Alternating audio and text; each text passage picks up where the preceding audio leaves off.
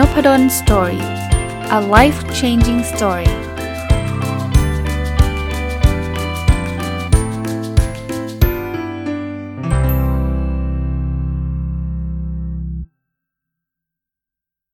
วัสดีครับ ยินดีต้อนรับเข้าสู่ Nopadol Story Podcast นะครับ วันนี้ยังคงอยู่กับเล่มนี้นะกะว่าสัปดาห์นี้อาจจะอาจจะขอขออยู่กับเล่มนี้ก่อนนะครับ Getting Back to Happy ของคุณ Mark and Angel Chernoff นะ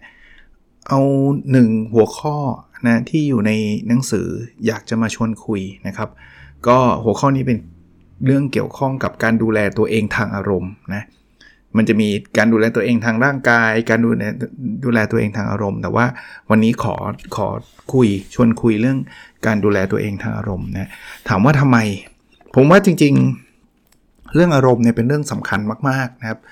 มีคนเคยถามว่าเอ้ระหว่างร่างกายกับจิตใจเนี่ยอันไหนมันสำคัญกว่ากัน ผมว่าพอกันนะ คงไม่ต้องมาแบ่งแบ่งแยกหรอก คือถ้าเกิดร่างกายเราไม่ดีเนี่ย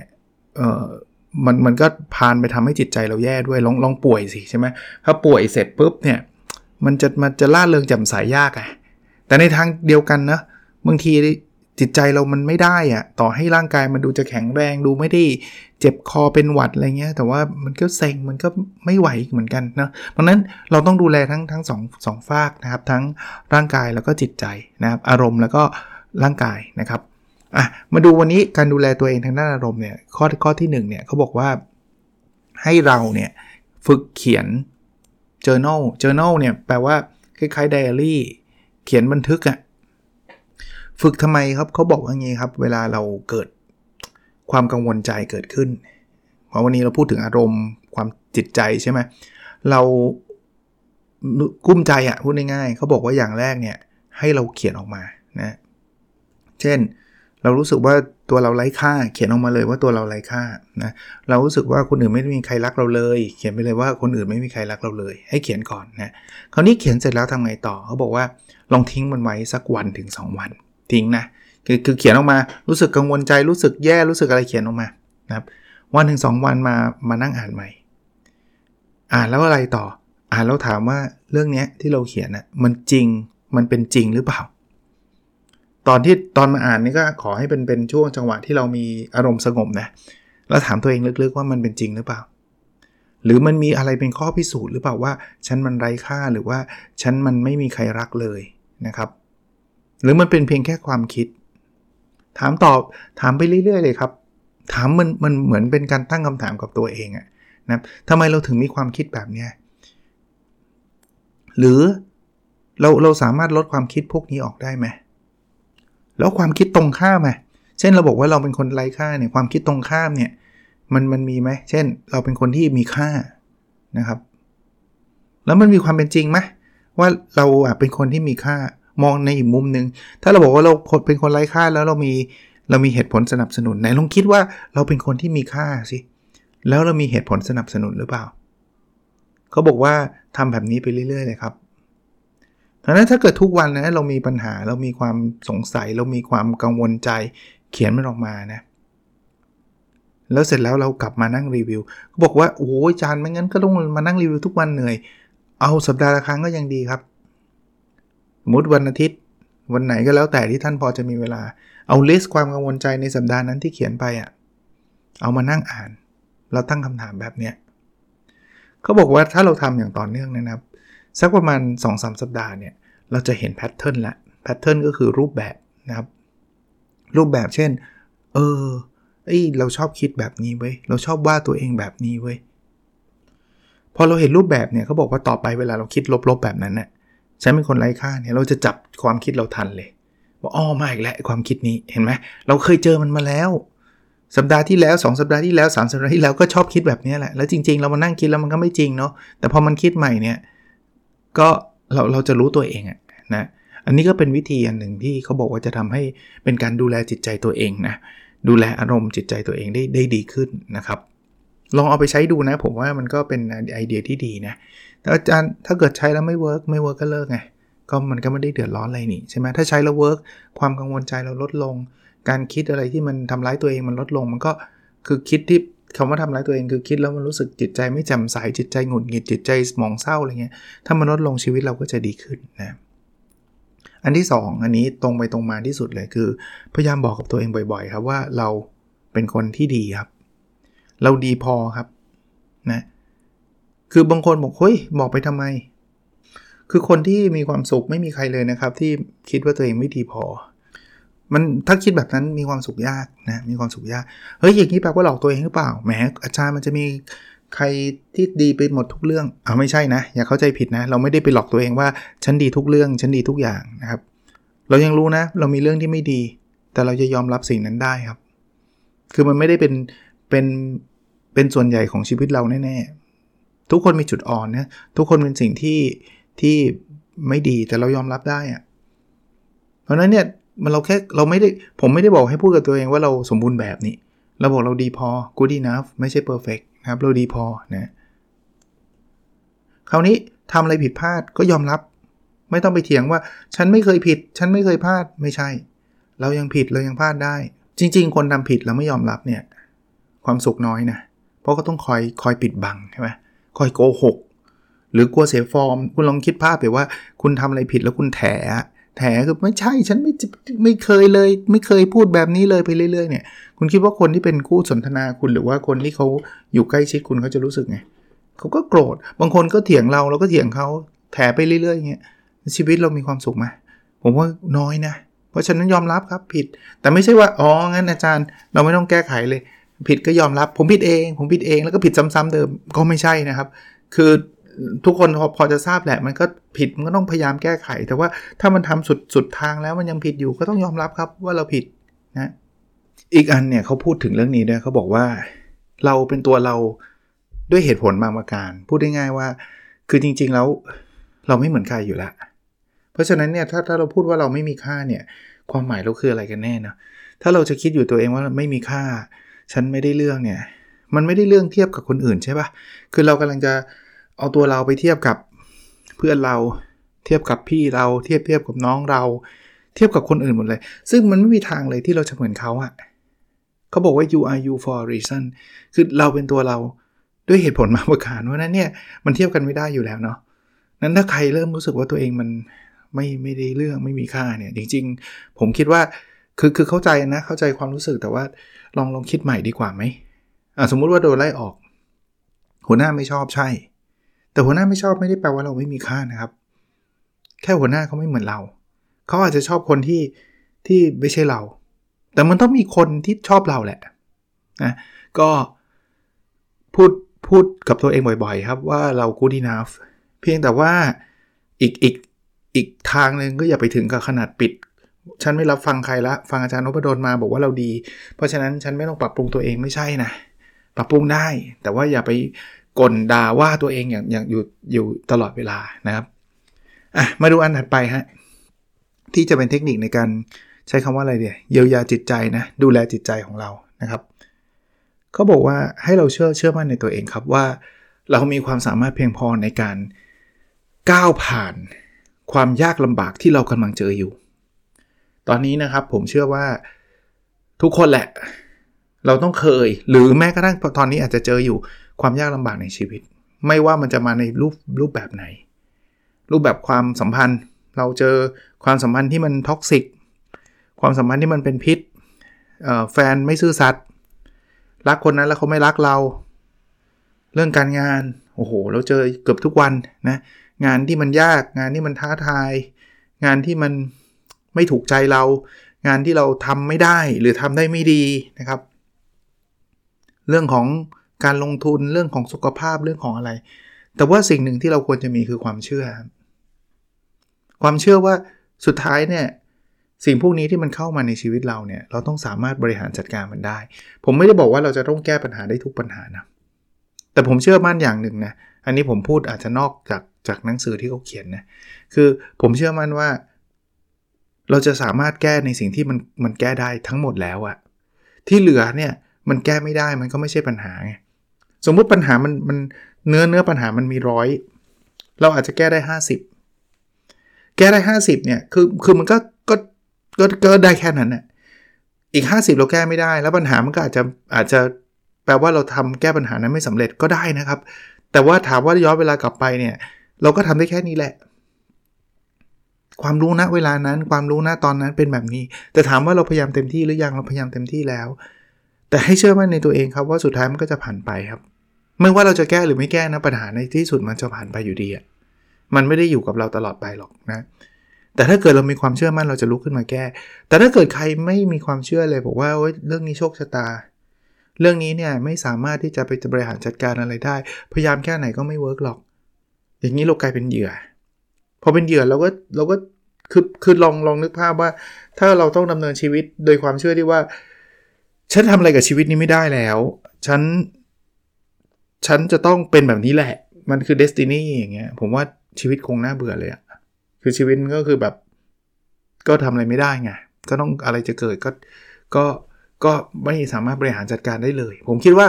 แน่นอนที่เขาที่เขาบอกคำว่าโชคอะมันมีจริงไหมผมว่ามีจริง เราทำเต็มที่แล้วทำไมเราเราไม่รวยเท่ากับคนที่อีกคนหนึ่งดูเหมือนกับทำน้อยกว่าเราตั้งเยอะเขารวยก็ใช่ไง เขาอาจจะโชคดีกว่าเราจริง แต่แต่การที่บอกว่ามันเป็นโชคผมไม่ได้บอกมันเป็นร้อยเปอร์เซ็นต์นี่เราก็ยังมีส่วนที่มันอาจจะไม่เกี่ยวกับโชคอยู่ด้วยไง บริหารจัดการตรงนั้นนะครับอะมาถึงอีกข้อหนึ่งครับที่จะทำให้เราดูแลจิตใจดูแลอารมณ์เราได้ดีก็คือ ให้เราเลือกที่จะรับผิดชอบมากกว่าเลือกที่จะตำหนิติเตียน สิ่งรอบข้างคนอื่นๆอะสมมุติผมพูดถึงเรื่องงาน สมมติเอาเอางานคนเดียวเนี่ยจริงๆงานคนเดียวเนี่ยมันควรจะต้องรับผิดชอบร้อยเปอร์เซ็นต์แต่ว่าแม้กระทั่งงานคนเดียวสมมุติว่าหัวหน้าให้งานทำเสร็จปุ๊บเนี่ยทำให้เสร็จทำให้เสร็จมี 2 ทาง ทางแรกรับผิดชอบ รับผิดชอบคือเฮ้ยฉันทำไมฉันทำไม่เสร็จ มันคือความผิดของผมนะ ผมอาจจะบริหารจัดการเวลาไม่ดี ผมอาจจะทำนานเกินไปความรู้ไม่ถึง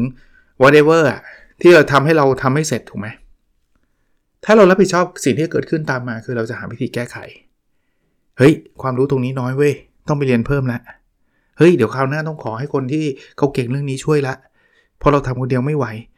เราเราจะเริ่มมีโซลูชันต่างๆ ซึ่งพอพอเวลาถัดไปนะ เรามีงานลักษณะแบบนี้เข้ามาเนี่ย เราจะเราจะทำได้ดีขึ้น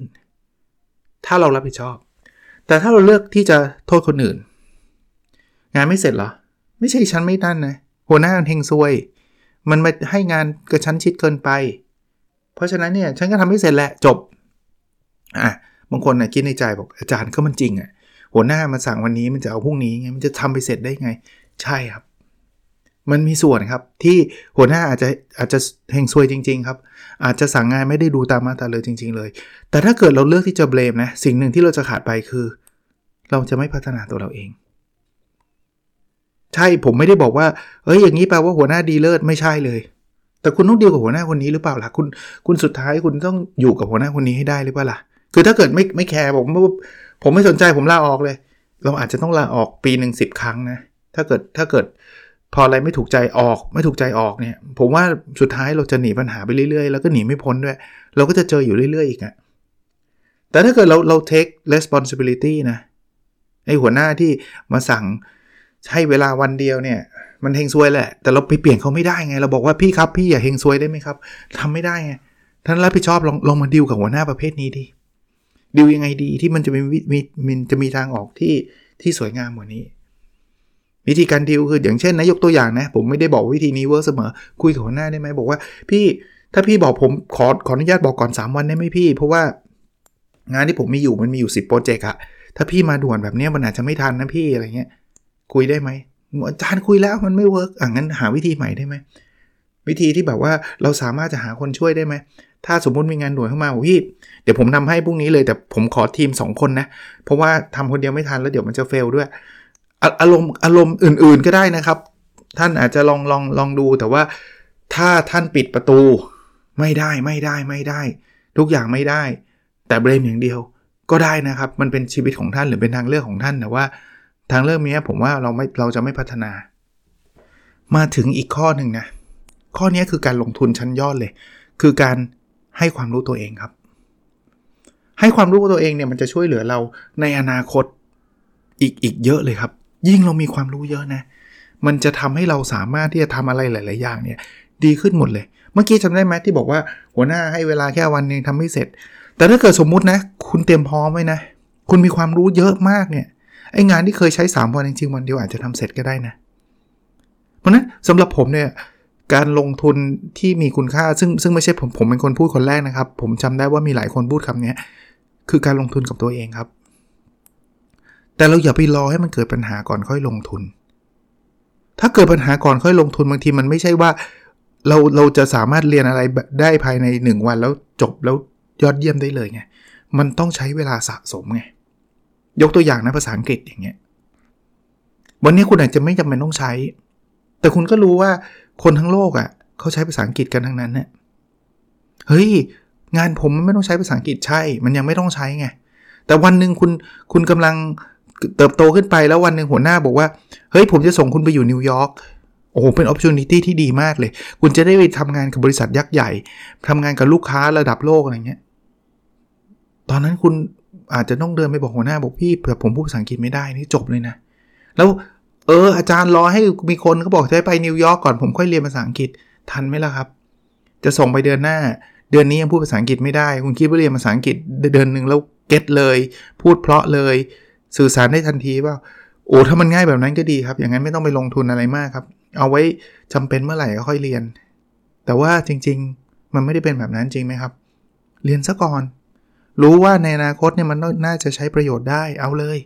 ไม่ใช่เฉพาะภาษาอังกฤษนะครับ เรื่องอื่นๆเนี่ยเราก็ต้องมีการวางแผนบริหารจัดการอีกอาจารย์เราเราเรียนไม่ได้ทุกเรื่องถูกต้องครับ ราะถ้าเกิดพยายามเรียนทุกเรื่องนั้นเราจะไม่เก่งสักเรื่องเลยเรียนภาษาอังกฤษเดือนหนึ่งภาษาเกาหลีเดือนหนึ่งญี่ปุ่นเดือนหนึ่งสเปนเดือนหนึ่งสรุปพูดไม่ได้สักภาษา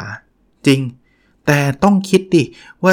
คุณทำงานอยู่บริษัทนี้มีโอกาสอะไร แล้วคุณอยากจะทำอะไร ถ้าคุณอยากจะไปอยู่นิวยอร์กคุณก็ต้องเรียนภาษาอังกฤษ ถ้าคุณอยากจะไปอยู่ปักกิ่งคุณก็เรียนภาษาจีน หรือไม่ต้องไปปักกิ่งหรือนิวยอร์กก็ได้นะคุณอยากเป็นโปรแกรมเมอร์ชั้นชั้นยอดคุณก็ไปเรียนภาษาคอมพิวเตอร์ อะไรอะไรอะไรต่างๆ แบบนี้ ซึ่งพวกนี้อย่ารอให้แบบ opportunity หรือว่าโอกาสมาแล้วค่อยมาเรียนผมผมผมถึงบอกว่ามันไม่ได้เรียนได้เร็วไง ข้อสุดท้ายครับที่จะช่วยทำให้แบบจิตใจหรืออารมณ์เราดีขึ้นนะคือพยายามใส่ passion passion คือความลุ่มหลงความชอบกับความเก่ง เข้ามาในงานเข้ามาในสิ่งที่เราทำให้ให้ให้มากที่สุด คือเรื่องนี้ก็เช่นเดียวกันครับ คือเราคงมันมีมันมี dilemma dilemma คือทางเลือกเนาะว่าเราจะหางานที่มันเราชอบแล้วเราเก่ง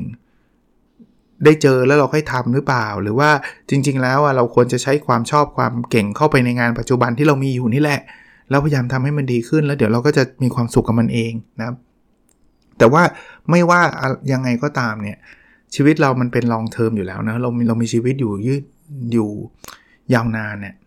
ถ้าคุณไม่เปลี่ยนงาน ถ้าคุณไม่ไม่สามารถหางานที่คุณชอบแล้วคุณเก่งได้ คุณก็ต้องเปลี่ยนงานที่คุณทำอยู่อะให้เป็นงานที่คุณชอบแล้วคุณเก่งให้ได้แล้วกัน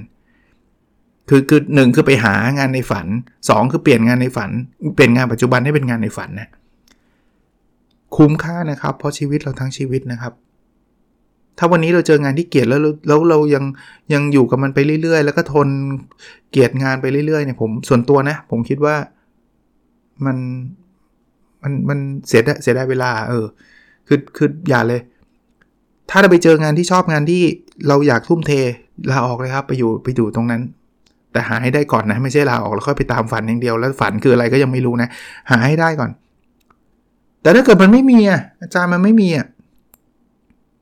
ก็อยู่กับงานนี้แล้วลองดูว่างานนี้จะทำให้มันเปลี่ยนจากที่เราไม่ค่อยชอบกลายเป็นงานที่ชอบทำยังไง เปลี่ยนจากงานที่เราไม่ถนัดเราไม่เก่ง ให้มันเก่งขึ้นได้ไง ผมเชื่อว่ามนุษย์มีความสามารถในการเปลี่ยนแปลงนะครับ แล้วแล้วถ้าเราได้อยู่กับงานที่เราชอบ และงานที่เราเก่งเนี่ยคือจบนะคือคือจบแปลว่าเราเราแฮปปี้เลยครับ ก็นี่คือหลักการในการบริหารจัดการอารมณ์นะวิธีการบริหารจัดการอารมณ์ทวนเร็วๆนะครับ ซึ่ง ซึ่งก็เป็นหลักการที่ผมคิดว่าน่าจะเป็นประโยชน์ อันแรกก็คือ ลองลองเขียนไอ้สิ่งที่เป็นที่เรากังวลใจลงลงบนกระดาษ แล้วก็ลองถามตัวเองบ่อยๆนะว่าสิ่งนั้นจริงไหมนะครับ อันที่2นะครับบอกกับตัวเองอยู่เรื่อยๆนะฮะว่าเราดีเพียงพอนะครับ อันที่3นะครับให้เราเชื่อว่าเราสามารถจะเอาชนะ หรือจัดบริหารจัดการปัญหาได้นะครับ อันที่4นะครับให้เรารับผิดชอบในสิ่งที่เราทำอย่า เอาแต่โทษคนอื่น โทษสิ่งแวดล้อมด้านที่5นะครับ ให้เราศึกษาหาความรู้นะครับลงทุนในตัวเองนะครับ อันที่ 6 ครับ เลือกงานที่ชอบงานที่เก่งนะครับ หาให้เจอนะแค่นั้นผมคิดว่าเราก็จะมีชีวิตที่ที่ดีนะครับที่มีความสุขแล้วล่ะนะโอเค วันนี้ก็คงประมาณนี้นะครับ แล้วเราพบกันในพิสดถัดไปครับ สวัสดีครับ